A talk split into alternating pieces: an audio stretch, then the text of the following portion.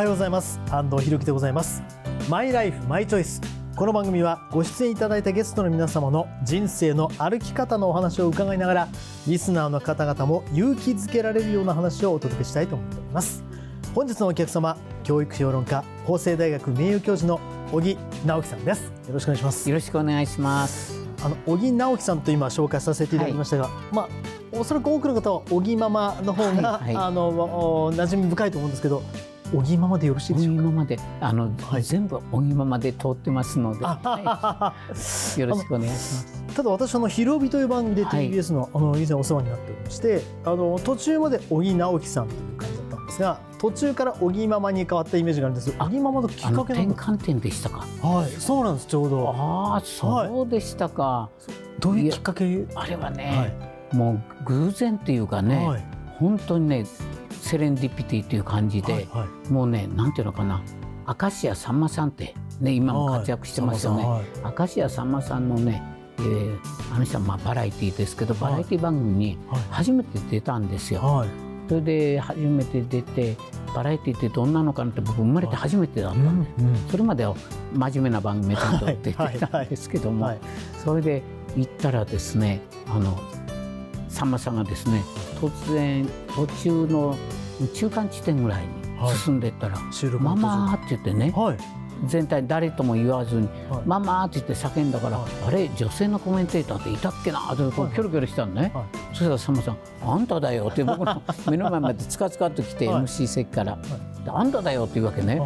本気でびっくりしたの、だって僕ママじゃないもん。そうですよね、あのむしろ田原総一郎さんなんかの硬いような番組に出てる感じだったんですよね。うん、それがねママって言うでしょ、うでこれ冗談でもう、まあ、バラエティーだから言ってんだと思って、はいはい。はい、だからこういうのは全部カットされると思って安心して、はい、ペラペラペラペラね調子に乗って、はい、違うわよ違うわよって言ってやってて。ほんとねオンエアがねえーと、12月30日の夕方7時ぐらいからの4時間の特番だったんです。よ。はい、で僕一応念のためにって見てたでしょ。はい、ほいでびっくりしましたよ。そのね あのふざけてる場面がノーカットで流れたの、それもね CM またぎなんですよ。はい、もうびっくりした。それで僕が一生懸命ね真面目な教育のネタを出してったの、うちのスタッフもみんなで一生懸命調べてね、でそれねどんどんカットされてんの。ほら、はいはいはい、バラエティーはこうやって作るのかと思ってゾッとするぐらいびっくりしました。まあでもそれが鬼ママ誕生の瞬間だったということですね、うん、ということで、はい、え改めて今日はよろしくお願いいたします。長くすいません。いい。マイライフマイチョイス今回は鬼ママこと小木直樹さんにお話を伺います。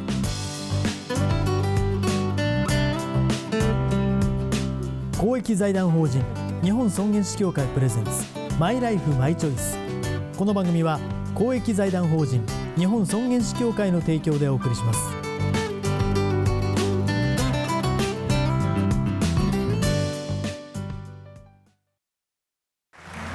すごく素敵な舞台だったわね。主人公の生き方最後が泣けたわ。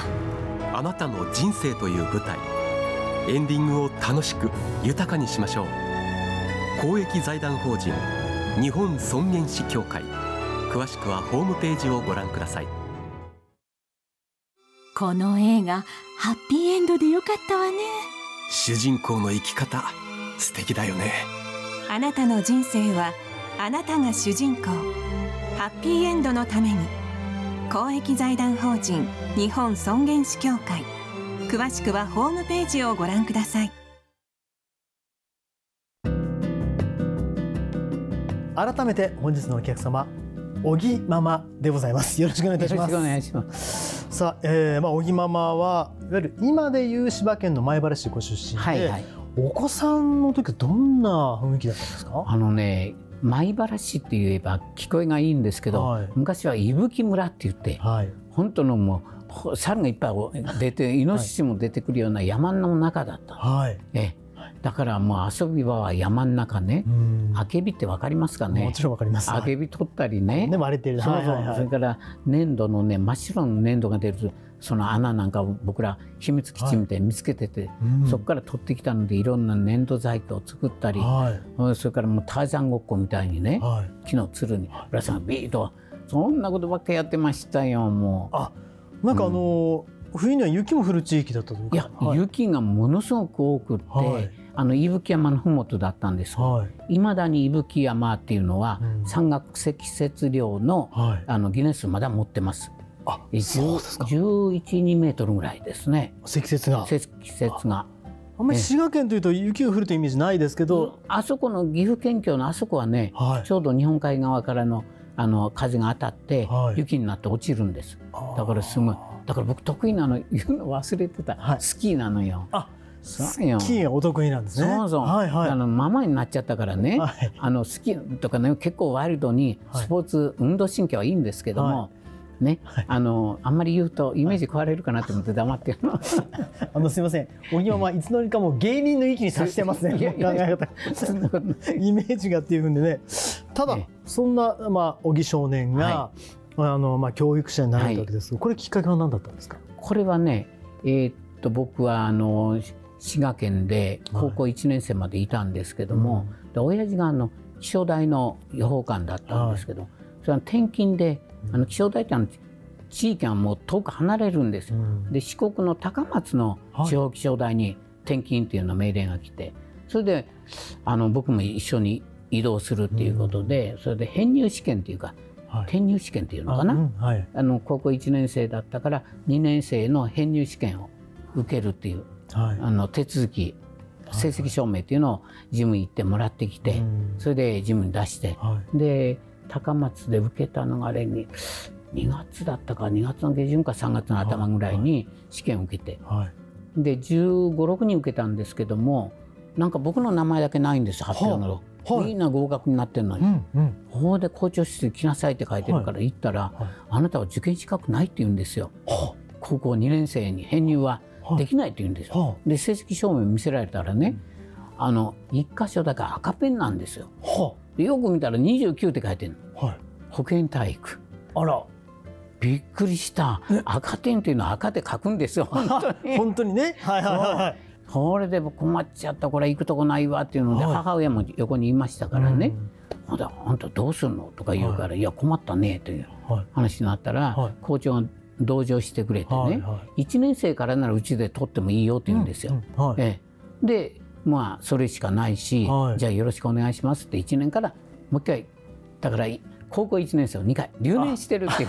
じゃあ計4年行ったということになるわけですねそう4年間ですね。でそういうことも含めて、その教育評論家にねその後実際に教鞭取られた後になるわけです、はい、それは役に立ってますかね？いやむちゃくちゃ役に立ってますね、うんうん、で僕何になろうかなジャーナリストとかいろんなに憧れもありましたから、なろうかなと思って迷っている時に母親がね、はい、直樹は一番向いてるのは学校の先生だって言うんですよ。うんうん、で僕は先生にだけはなりたくないと思ってたの。うん、あの嫌な思いさせられてますから、ね、大学でも間違えて成績つけられてね、うん、で2回も同じ単位を取ったり、はい、いろいろ散々だったんですよ。散々ですね本当に。そそれでだから先生は嫌だと思ってた免許は持ってましたけども、はい、そしたら母親が言うのにはあんたはそれだけ苦労してきたから学校の先生との関係で、だからあの不良の子とか勉強ができない子とかなんか、えー、引きこもりがちになってる子とかそういう子の気持ちがよくわかるいい先生になれるって言ったんですよ、はい。はい、受験指導ではなくて、うん、えー、それで僕は目から鱗でしたねその時は。なるほど。いいこと言うなと思って、お母さんね、はい、そううちの母親もね教員経験があったんですよ、うん、小学校の、はい、だからそういうような感じを分かったのかも分かりませんね。でも本当にお母様の言う通りでやっぱりそういった実体験がないとなかなか生徒の立場に立つっていうのは難しいかもしれませんもんね。非行の子とかね、はい、勉強できない子とか今発達障害の子だけでも文科省では8.8%いるっていうから、うんはい、でそういう子の気持ちにやっぱり寄り添うと、はい、あのちゃんと響き合うものあるんです。すべての子供あのそれは大学生も同じですけども、はい。はい、うん、そんなことであのそういう経験してるのが財産になってるな。とい。うふうに思いますね。僕としては本当に小木ママに教育者になっていただいてよかったなと今お話を伺って思いますね。ありがとうございます。いやいやとんでもません。だからずっとね一貫して変わった先生なんですよ。いい意味でね。い。い意味でか分かりませんけども、はいはい、うん、生徒のえ見方をとことんしてしまうっていうのでね、うん、今のように学校に行かなくなった不登校の、うん、まあまあ、生徒が、まあ、10万人に迫るとも言われてます、はい、原因は何だと思いますか？ああの不登校の原因っていうのはいろいろね多岐にわたっているんです。はい、ええ、だから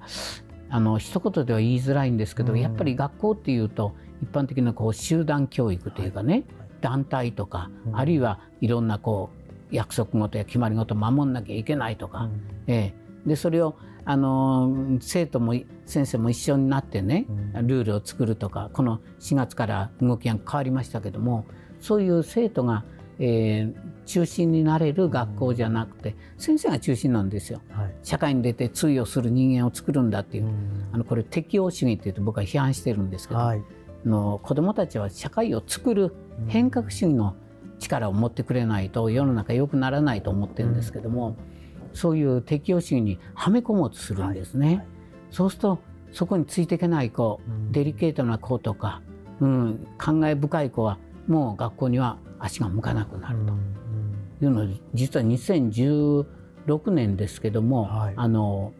教育機会確保法っていうのが成立していて、うん、今学校に行かなくてもいいっていう前提になってるんですよ。その代わり学校以外の学校外の教育の機会を充実させようって。法律で決まってるの？ええ、だからあのフリースクールとかいろんなところね、東京でいうとチャレンジスクールっていう不登校の子でなければ入れない高校が5つもありますから、はい。はい、え都立高校で,、でそういうね状況も変わってきたって、はい、でそれでコロナが来てまたオンラインで授業やって学校に行かないって癖がついてきたっていうのがあって今急激に増えてきてますね。いろんな要因が、ね、あってということなんですが、ただその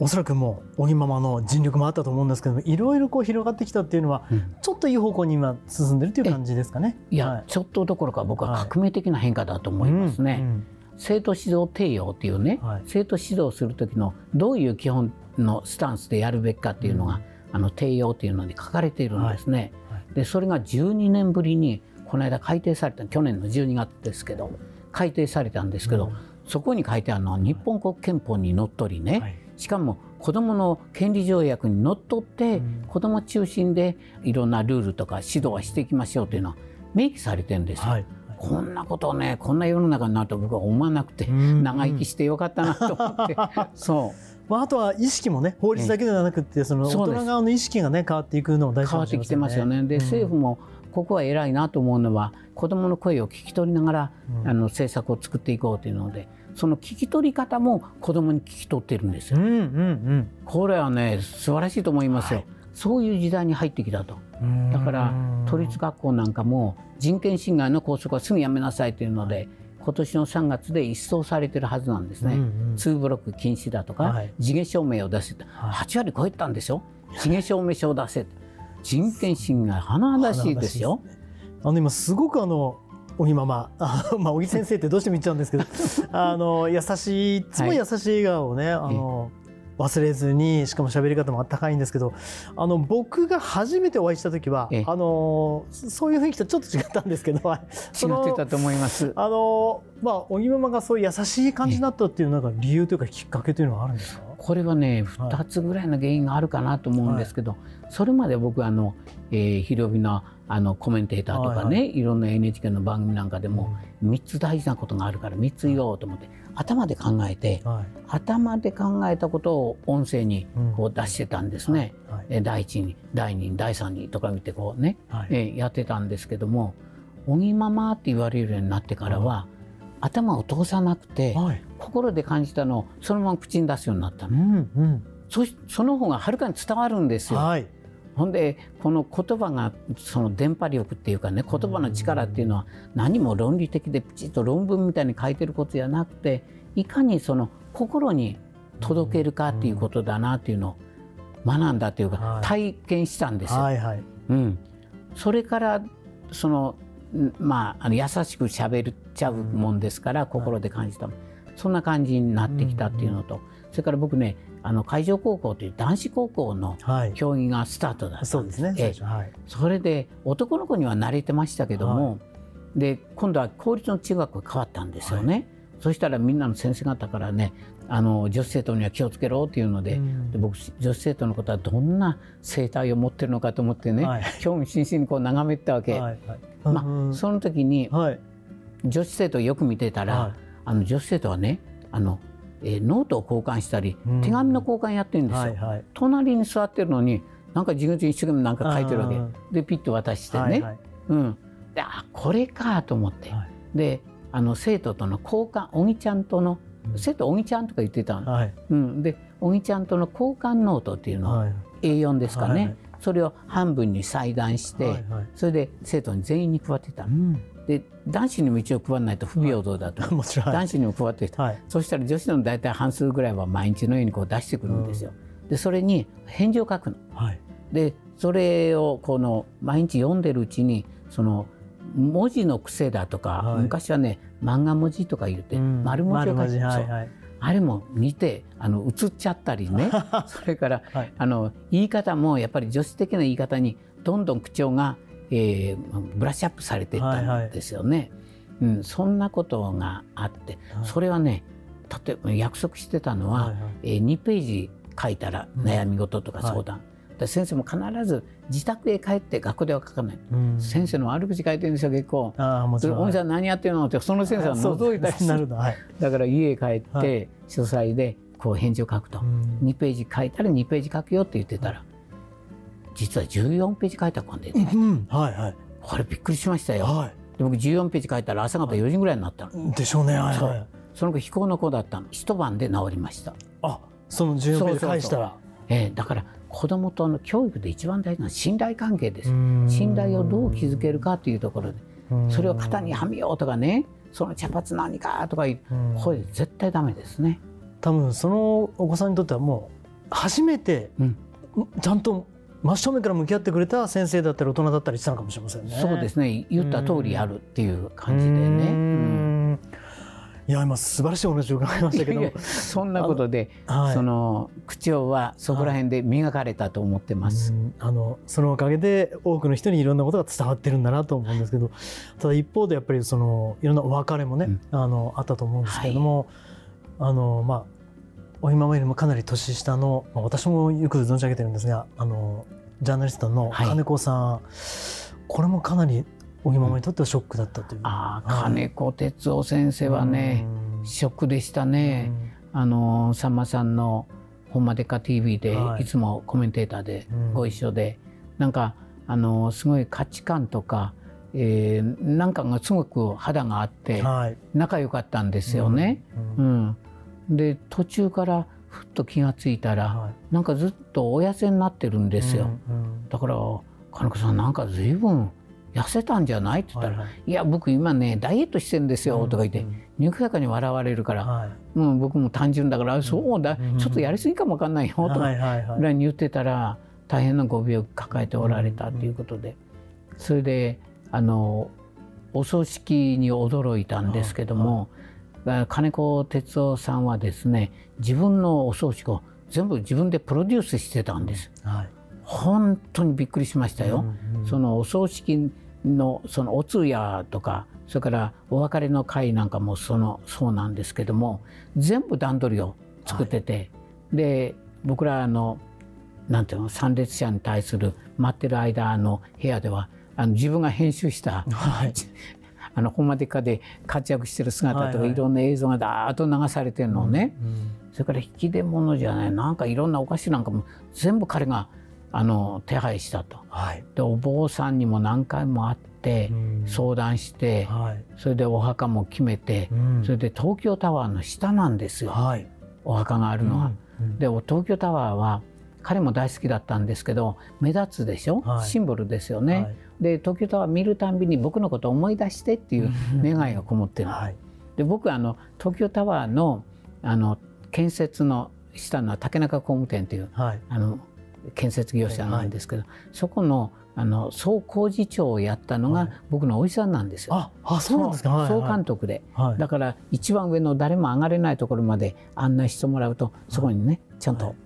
名前が彫ってありますね。であのそんなこともあって僕は東京タワーには思い入れがもともとあったんです。うん、で金子先生もそこを選んでくれて、はい、だから僕は東京タワーっていうのはもう本当に大事な大事な本当に僕の心のシンボルみたいな感じですね。そうですね、えー、いやあの、うん、今そのまだこれから挑戦したいこととか今楽しみにしていることってありますか？今ね楽しみにしてることで言えばね、はい、もうすぐですけども、はい、高校生中学生を16人連れて、タイに1週間ちょっと行くんですよね。うん、あの JICA の関係で行くんですけども、そういうようなところであのバンコクの日本人学校なんか2700人もいるのよ。はいはい、1学年だけで60クラスもあったりとか、うん、そういう未知の世界、はいはい、うん、とこう接触したいなというのと、はい、それからもう一つやっぱりどうしても明らかにしなきゃいけないなと思っているのが、はい、僕は教育のあの研究者としてですね、はい。はい、このコロナ4年余りの間にですね、うん、いろんなこうあの失ったものが大きいんですね。で人間の発達とか成長っていうのは人と触れ合ったり、はい、人とつながったり交流したり、いろんな関係の中で成長していくので、はい、一人ではなかなか成長できないですけども、それを特に子どもたちが完全に断たれたんです。3密を守りましょうとかね、はい、それから給食は黙食で前向いて食べましょうと、それから、えー、友達とおしくらまんじゅうもできないし、運動会もなくなるわ。で合唱コンクールはないわ、うん、ないない尽くしになったんですね。部活もほとんどね。部活もほとんどなしで。はい、でそういう中であのこの間兄弟の研究者が発表されたのは、うん、えっと5歳児で4か月の発達の遅れが今出ていると。いう研究成果が出たんですけど、はいはい、で僕はそそこら辺の年代だったらはっきりと指標がありますからね、はいはい、分かりやすいなと思ったんですけども。だからあの本当に日本列島全体に住んでる人々に与えてる影響っていうのはその子供だけじゃなくて大学生も含めて高校生からみんなが大変こう思ってんだというのをね、うんうんはい、やっぱり我々社会全体が認識して、うん、あの丁寧な対応をお互いにしていくっていうことが大事だなと思うんです。でこの間もある、うん、ちょっと公的なところの仕事ぶり見たんですけども、はいやっぱり4年ぶりにやったら、これまでの伝統が切れてるんですよ、こうマニュアルみたいなのが。ええ、で新しく入ってきた人なんか全くの初めてで、もうバタバタなんですね。うん、だからそれは旅行業者とかあるいはあの宿の方なんかもういろんなところ回られるところがそうなってるからみんな優しく、あの支え合いましょうと、責めないでっていうことをね、すごく僕今大事だなというのを訴えたいなと。それなんかもちょっと具体的な例とかデータで示しながら、はい、あの訴えていけるといいなというふうに思ってます。はい。こういう時こそ思いやりをねお互いですね、はい、いや今日素敵なお話本当にありがとうございました。ありがとうございました、えー、今日のお客様小木ママでございました。この後はあなたのマイライフマイチョイス、えー、メールや質問にお答えします。小木ママも最後までお付き合いください、はい。この映画ハッピーエンドでよかったわね主人公の生き方素敵だよね。あなたの人生はあなたが主人公。ハッピーエンドのために。公益財団法人日本尊厳死協会。詳しくはホームページをご覧ください。お父さん私たち本当に素敵な人生を過ごしてきましたね。そうだね。これからももっと自分らしく生きていこうね。はい。これからもあなたの人生あなたらしく。公益財団法人日本尊厳死協会。詳しくはホームページをご覧ください。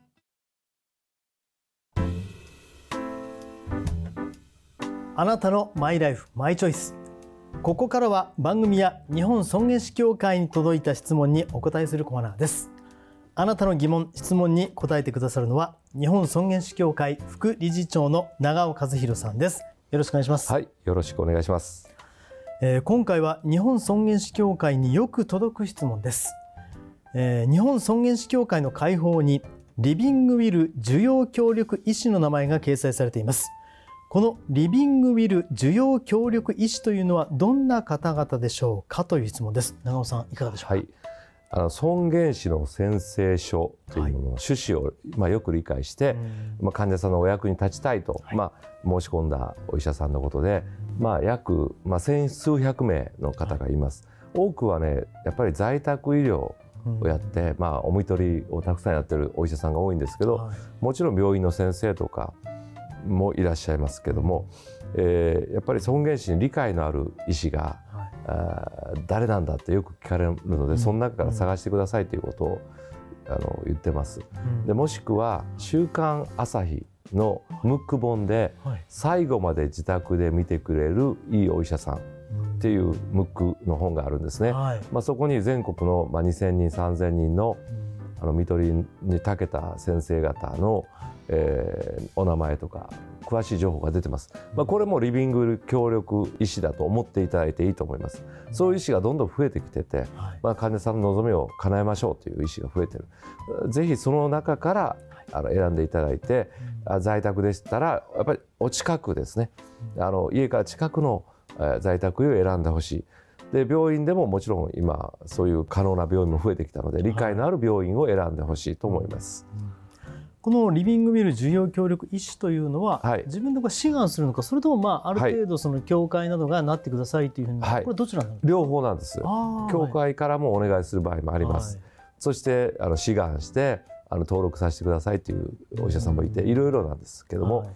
そうですね。名前を出さない。けどまあ、協力しますという医者も結構いらっしゃるんで、はい、ここにあの名前が載ってないからといって、はい、まあ、リビングルーが生かされないというわけじゃなくて、うん、一応聞いてほしいですね、リビングルー持ってますが生かされますか？先生は協力してくれますか？みたいに聞いていただくといいと思います。はい、よくわかりました、はい、あなたのマイライフマイチョイスメールや質問をお待ちしております。この番組へのメールは番組のホームページそして日本尊厳死協会のホームページそれぞれでお待ちしております今日は日本尊厳死協会副理事長の長尾和弘さんにお話を伺いました。ありがとうございました、はい、ありがとうございました。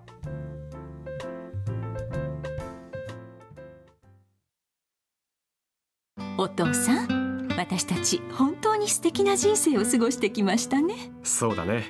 これからももっと自分らしく生きていこうね。はい。これからもあなたの人生あなたらしく。公益財団法人日本尊厳死協会。詳しくはホームページをご覧ください。すごく素敵な舞台だったわね。主人公の生き方最後が泣けたわ。あなたの人生という舞台。エンディングを楽しく豊かにしましょう。公益財団法人日本尊厳死協会。詳しくはホームページをご覧ください。